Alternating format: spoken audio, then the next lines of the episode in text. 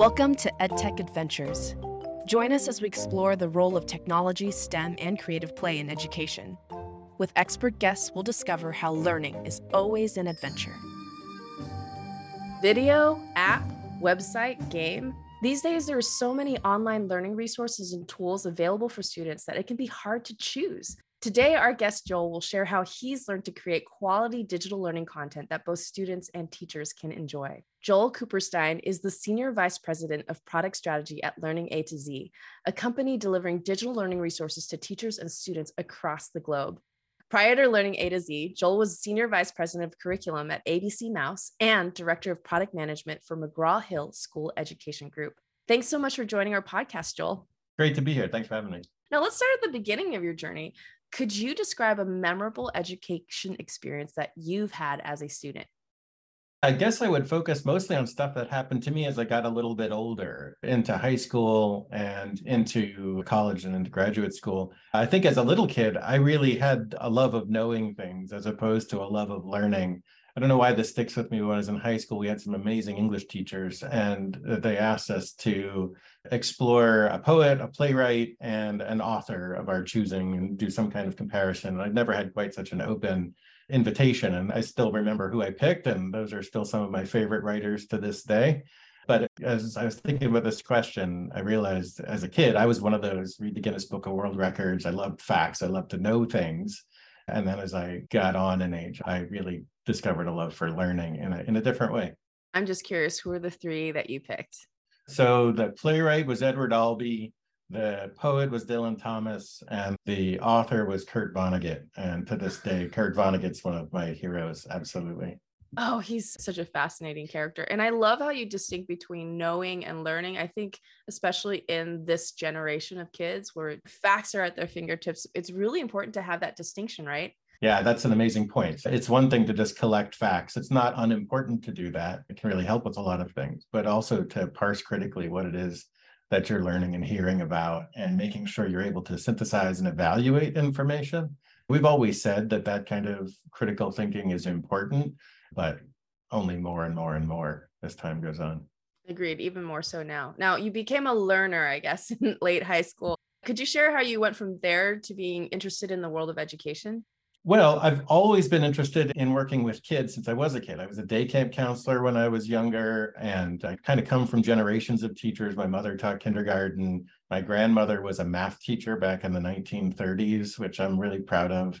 And I've always had kind of a natural predilection for working with kids. I've heard somebody say uh, painters paint because they have to, not because they want to. And I think teachers are kind of like that. They work with kids, they help people learn because that's just wired into them. And I humbly count myself among them. So education was the most natural place for me to take that. And so by the time I hit probably my second year as an undergrad, I said, all right, that's it. I'm going to be an elementary school teacher. And that's what I committed to for not as long as I had expected to. That's so funny. I had a very similar path. Both of my grandparents were teachers. And like you said, I could not teach. Like I was teaching my younger cousins.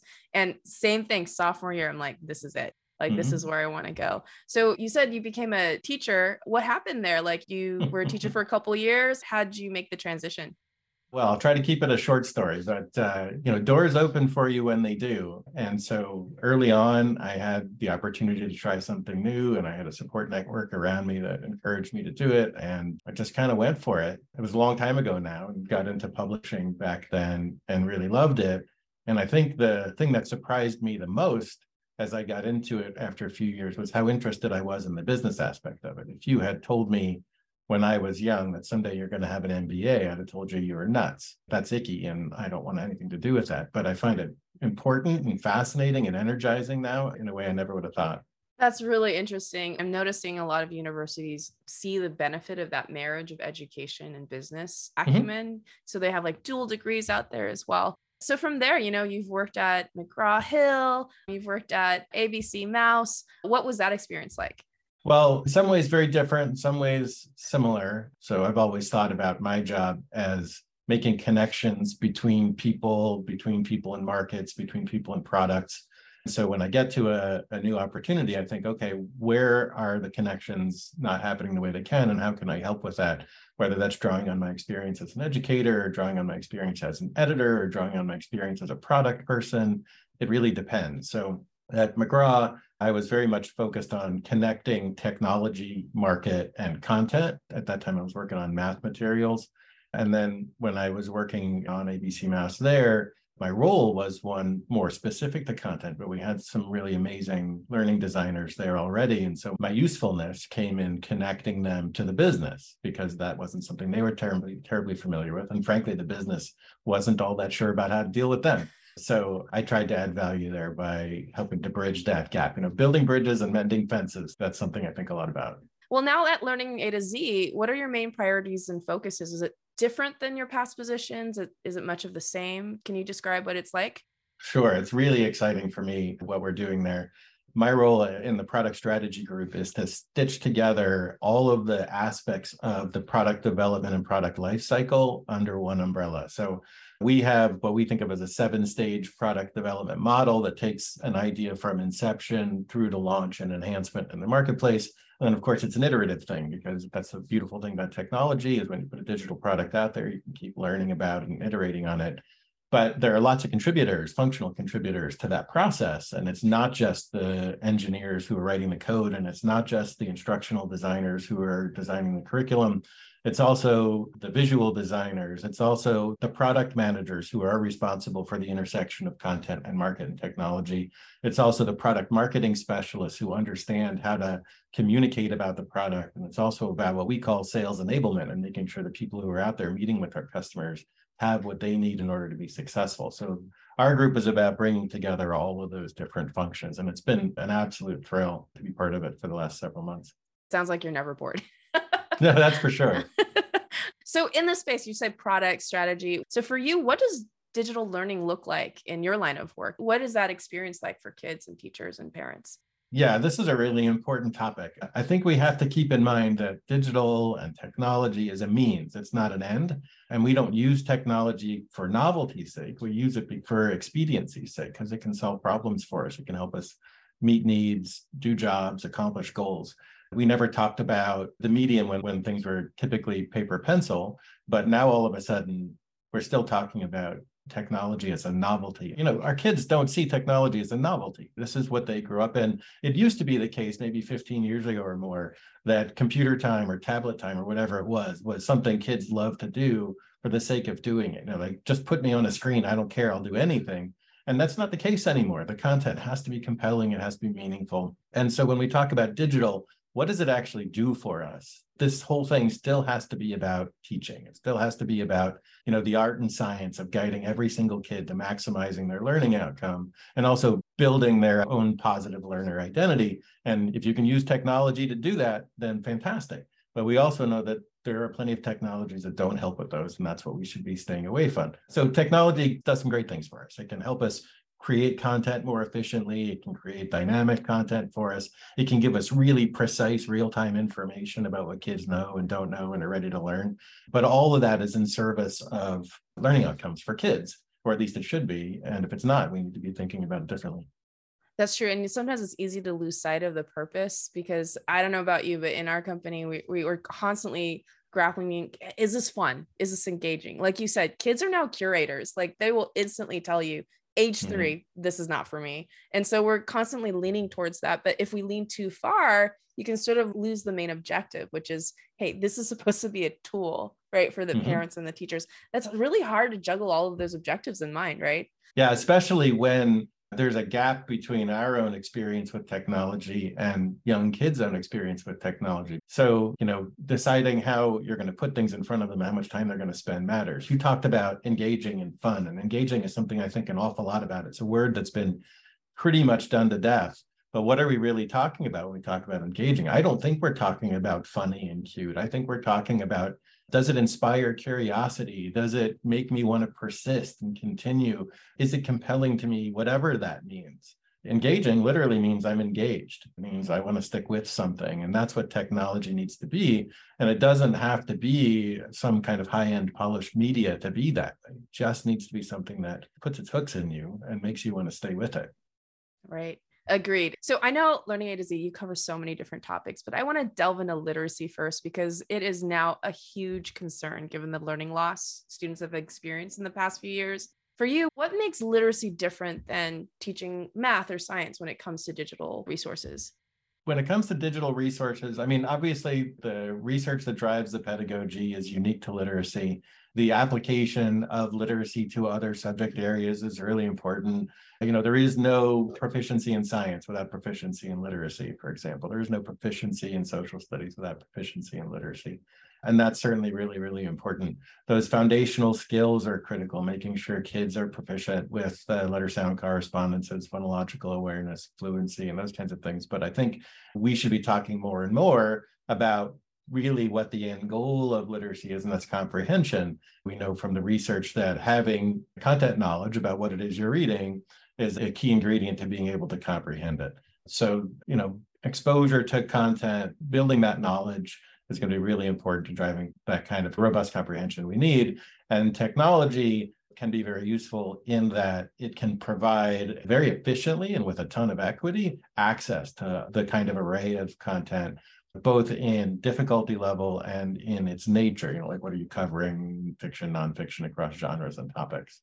So yeah, technology, I think if it's not clear, I'm staying away from bleeding edge tech on purpose because of bang for the buck issues. I think that's not necessarily what we're after here. I think we're talking about leveraging technology in a classroom, the realities of that paradigm for teachers. Right. I see it as just one tool in a very large toolbox for a teacher, right? And mm. it doesn't have to be flashy, it needs to be effective. Now, you mentioned that, hey, this is crucial for social studies and science, like having that literacy. So, how do you fold in literacy when it comes to other subjects with your online digital learning tools? Like, how do you continue to reinforce it as they're exploring these other subject areas? Literacy is not limited to just can I read words on a page it's can I listen and comprehend? Can I parse what I'm seeing that's in a particular language? And can I give it back? Can I communicate out to you and understand it? So, how are we going to know what kids know about a science topic or a social studies topic unless they have the literacy chops to communicate about it effectively? It's not really an option to separate the two out. And I think a lot of teachers know that if they're going to effectively build outcomes, drive outcomes for kids, across those subject areas, they must be integrated in a lot of uh, kind of deep and essential ways. Gotcha. And you keep bringing up this comprehension piece, right? Checking it to see if they've absorbed it. How have you learned to use digital tools to check for that comprehension, to make sure that they're understanding, to make sure that they have the support that they need? I think we knew outside the digital realm uh, generally how to do that as educators. You know, the kinds of questions you ask, the kinds of prompts you put in front of kids. And then the challenge is not losing the nuances of that item design when you go to digital, because you may be tempted to reduce these kinds of questions to multiple choice or sorting things that don't really get at the underlying knowledge that you're after. So we need to make sure that the technology that we build really does represent the knowledge we're trying to assess. Otherwise, you're going to get all kinds of false information about what kids know and don't know. So, in a lot of ways, we have used technology a bit too much as a crutch for collecting data. And we need to demand from it that it does a more authentic job of assessing what it is we want to assess, if you know what I mean. In the way teachers having a conversation with kids in real time, in real life, can do, technology needs to do the same for us. Now, it can scale that for us very, very quickly by enabling multiple kids to be having unique experiences simultaneously, collecting information about those experiences and reporting it back to us. But we just need to make sure that those experiences are legitimate and useful. Right. And that can be really tricky, like you said, when you're using technology. The easy road is a multiple choice question because it's a very black and white answer. But a lot of these subject areas, the open ended questions are where you're going to get the best understanding of where the kid is at, where their learning point is at. So it's interesting, like examining how to do so. We struggle with it ourselves. We have these open ended capstone projects where kids create a coding game and mm-hmm. we give teachers a rubric that they use to evaluate it. So it's not just like a multiple choice question. And a lot of teachers say can you just help me grade? Like just give it a grade. And we're just like wait no no no.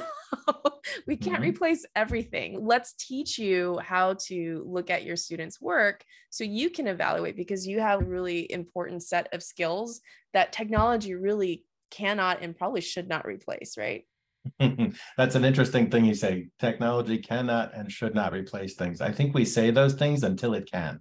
And then we're confronted with it. And then we say, oh my gosh, maybe we don't need to have this as a critical learning objective anymore. And the technology now has all of a sudden replaced our need to make sure kids know how to do this or that or the other thing. And a lot of these things are pretty sensitive for people. What do you mean you don't have to teach that anymore? And I think it's really a question of matching the task design to the learning objective. Calculators are a good example of this. Like, oh my gosh, is it okay for kids to use calculators in a math class?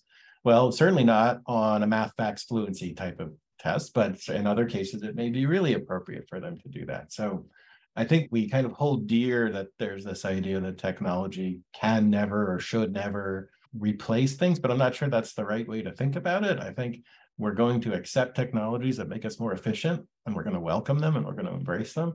And then it's going to change the way we think about what we actually need people to do to learn and to represent that they know as we teach and have them practice and assess. Yeah, no, thanks for making that point. You're right. It's ever evolving. I'm just so hard hearted. I'm like, there needs to be a teacher, but who knows? You don't know where the future is. I'm sure the same thing with the calculator when that TI 82 came out. So yeah. let's be really clear. I am not saying we will never need teachers. I think teachers are amazing and indispensable and super important. And they're in the middle of everything that I do every single day in my job at Learning A to Z. Teachers are the centerpiece of everything. Our job is to make them able to do their job better, more efficiently, in a more empowered way. If I'm not delivering technology to them that helps with that, then I'm, you know, what am I doing? So no interest at all in in replacing them, but I want to grease the skids for them. I want to be a catalyst. I want to be their kind of jetpack because you know largely they do know what they're doing and what they're after and that's what we're here to help with that's true. It's like trying to remove the grunt work for them so they can really focus on their special skill set. Like grading papers nonstop all day probably is not the best use of their talent or their time, really. Yeah, there's an element of efficiency that we want to help with, and then there's an element of exactitude that we want to help with. So, mm. you know, taking some of the friction out of the work that they do as they plan large chunks of time for their day, the setup they do every morning as they get ready to teach, making those processes easier, more replicable, and then also enabling them to have fine point information about what kids are doing and what they know and what should happen with them next. Those are great ways to employ technology to help teachers out and in no way suggesting that it's replacing anything they do. It's really, these are really tools that make these professionals like every other professional there is, whether it's a mechanic or a carpenter or a doctor, everybody's got tools that enable them to be more successful at the job they do. And, you know, I'm proud to be a person who's tried to provide those tools for teachers for quite a long time now. Yeah, same here as well. Now, how can parents and educators find the digital learning content that is the best match for the needs of their kids or students? Basically, how do they figure out what's the right tool from them when there's so much out there right now? Yeah, well, I would start by thinking about the categories of the tools. So to me, the world of digital educational resources falls into three buckets. There are utilities, there are repositories, and there are programs, where a utility is a tool you can use to accomplish some kind of goal, but it's really not about content. And there are some blurry lines here, like we're talking on Zoom right now. That's an example of a utility.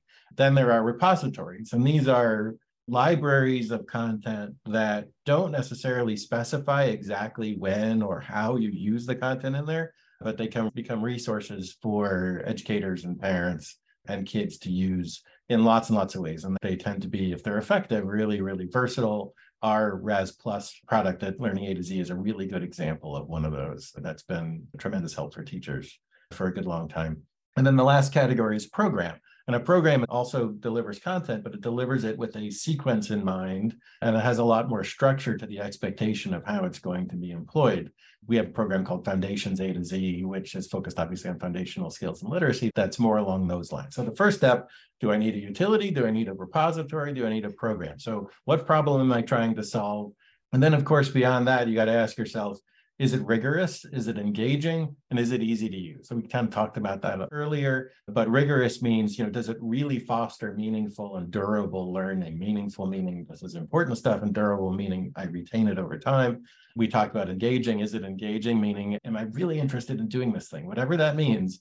Am I curious? Am I interested in persisting? Do I really want to stick with it? And then easy to use is pretty self explanatory, but we are talking about both the kids and the grown-ups here. We all know that introducing friction into those systems just really quickly gets in the way of them having the impact that we want them to have. No, that's helpful. Like learning how to assess the problem that you're trying to solve and then matching the correct tool for them. And that's for now, but can you imagine looking into the future, right? How could digital learning content evolve in the future? What could it look like? Well, we're still going to be trying to solve the same problems. And that's going to be getting learners to learn as much as they can, as deeply as they can, as durably as they can, as fast as they can. And so, to the extent that technology can help us with all those things, we're going to embrace that. So, I think technology over time has proven to enable us to have more precise information about what kids know and need to know. They are able to help us find the most accurately targeted content to meet those learning needs. And then maybe, like we talked about a little while ago, potentially shifting what we think of as the critical learning outcomes. So the things used to think you had to teach kids to do, maybe you don't need to teach them anymore, or you need to focus differently and shift that to new things. Like, as we talked about toward the beginning of our time together, the importance of teaching kids evaluative skills and critical thinking skills if you have things like generative AI, for example, now creating content for us, how important is it to make sure that kids can evaluate that content and represent their understanding of what constitutes good or effective or useful or whatever the parameter is? So uh, I'm excited about that because I've known for a long, long time that these kinds of evaluative skills are really critical. I've seen it in my own kids, and when I taught a long, long time ago, they were important then but it's been a challenge to get our system to carve out the minutes to focus on them in the way they need to. Well, uh, I think this is going to kind of catalyze that a bit. And I think we're going to need to spend more time on that. We all know it. And now I think it's more likely to happen than ever as we go forward. I'm excited about that too, because regardless of and what career you go into, what subject you are interested in, you need those evaluative skills to be successful mm-hmm. and to be productive too. Like if you don't have those skill sets, you might just focus on the knowing and never innovate, never learn. Yeah. Yeah. I, I really I'm excited when I see learners ask questions. How do I know this to be true? Is this the right thing? What if I test my assumption about this, that, or the other thing. In a day and age when so much information is so readily accessible, it's very, very tempting to just take things at face value, assume that they're accurate and useful and correct, and move on with those assumptions. And it takes some work to recognize that that's not always the case. But man, is that important work. I think those are some of the skills that accelerate people's ability to learn and succeed and accomplish goals. And get to where they want to go to because they recognize that they need to evaluate information that they're given and fit it to the use case that they're chasing or to make sure that it is answering the question that they have in a way that makes sense. All that kind of stuff I think is going to be really important. Yeah, it's feeling more like reverse Socrates because, you know, instead of the teacher asking the questions, it's like we're encouraging the students to ask the questions. That's a great point. And also to help them answer them on their own. All right. So what advice would you give to someone who's interested in exploring the world of product development and ed tech? What would be a great first step for them? My first answer would be let's talk. I love talking about this. And I've over the years spent a lot of time with people who are interested in getting into ed tech, but they come from a few different places. So many of them have been coming out of the classroom. And one of the things I talk about with teachers who are considering getting into ed tech is make sure you have the opportunity to continue turning on light bulbs for young people. You know, I'll ask people, what's your favorite thing about teaching? And I'll say, it's working with kids and seeing them grasp something and seeing that moment is really energizing. And I say, okay, how do you think that's going to change when you get into ed tech? And I say things inevitably like, well, now I'm going to do that for thousands of kids all over the country. And my first answer to them is not the same. Feeling you get being in front of one child and seeing that light bulb go on doesn't happen when you're in ed tech. It just doesn't. And I still miss it. Whenever I'm with young kids, I find myself falling back into it because it's an itch I love to scratch. And you have to know that that's going to be a change when you get into ed tech and you have to have that outlet. And if you have that, then I think that transition can be really successful. Then once you're in ed tech and once you're thinking about this is what I want to do, this is where I want to go for my career, I think it's really important to be what I call T-shaped. So the idea of being T-shaped is I've got something that I'm narrow and deep in. I understand instructional design, I understand curriculum planning, I understand any one of these job functions, but I'm going to become facile in lots and lots of different aspects of the business so that I see how things fit together, so that I can make connections between the thing I'm narrow and deep on and the other job functions. So get to know a bit about finance and about marketing and engineering and software development. All these things are important. And that's where the T comes in. So I've got the one thing I'm narrow and deep in, but I'm conversant in a lot of other things so that I can connect dots. Even if your profession continues to be a narrow and deep profession, your ability to plug into the larger context of the ed tech initiative, the business, the organization, whatever it is, will be accelerated by your ability to understand the other facets of the org. Right. I've never heard the term T-shape, but truly EdTech is fundamentally interdisciplinary. It's like a requirement, right? So that's such a great point. And I cannot plus one you enough about staying in the classroom. I do it, I sneak it in with playtesting. I literally go to the school once a month and see those aha moments and like, I cannot lose this. So if you pivot, make sure you carve out that time. Like one of our team members still teaches once or twice a week just to get that in. So love that reminder because at the end of the day, we're still educators, right?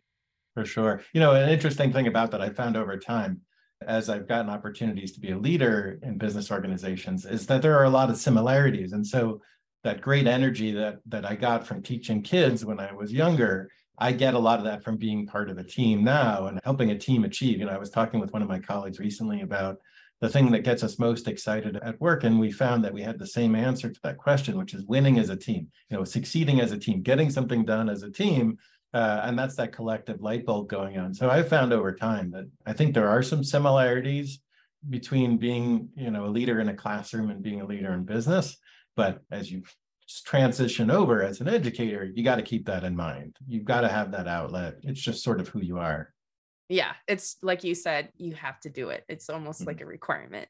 Well, thank you so much for sharing all of your vast experience, Joel. And thanks for being part of our podcast. Oh, this was really fun, Charlotte. I really enjoyed it. Thanks for listening to EdTech Adventures. Please subscribe to catch more of our episodes and leave a review to support the show. For more resources and info, visit us at codecombat.com slash podcast. I'm your host, Charlotte Chang. We'll see you on our next learning adventure.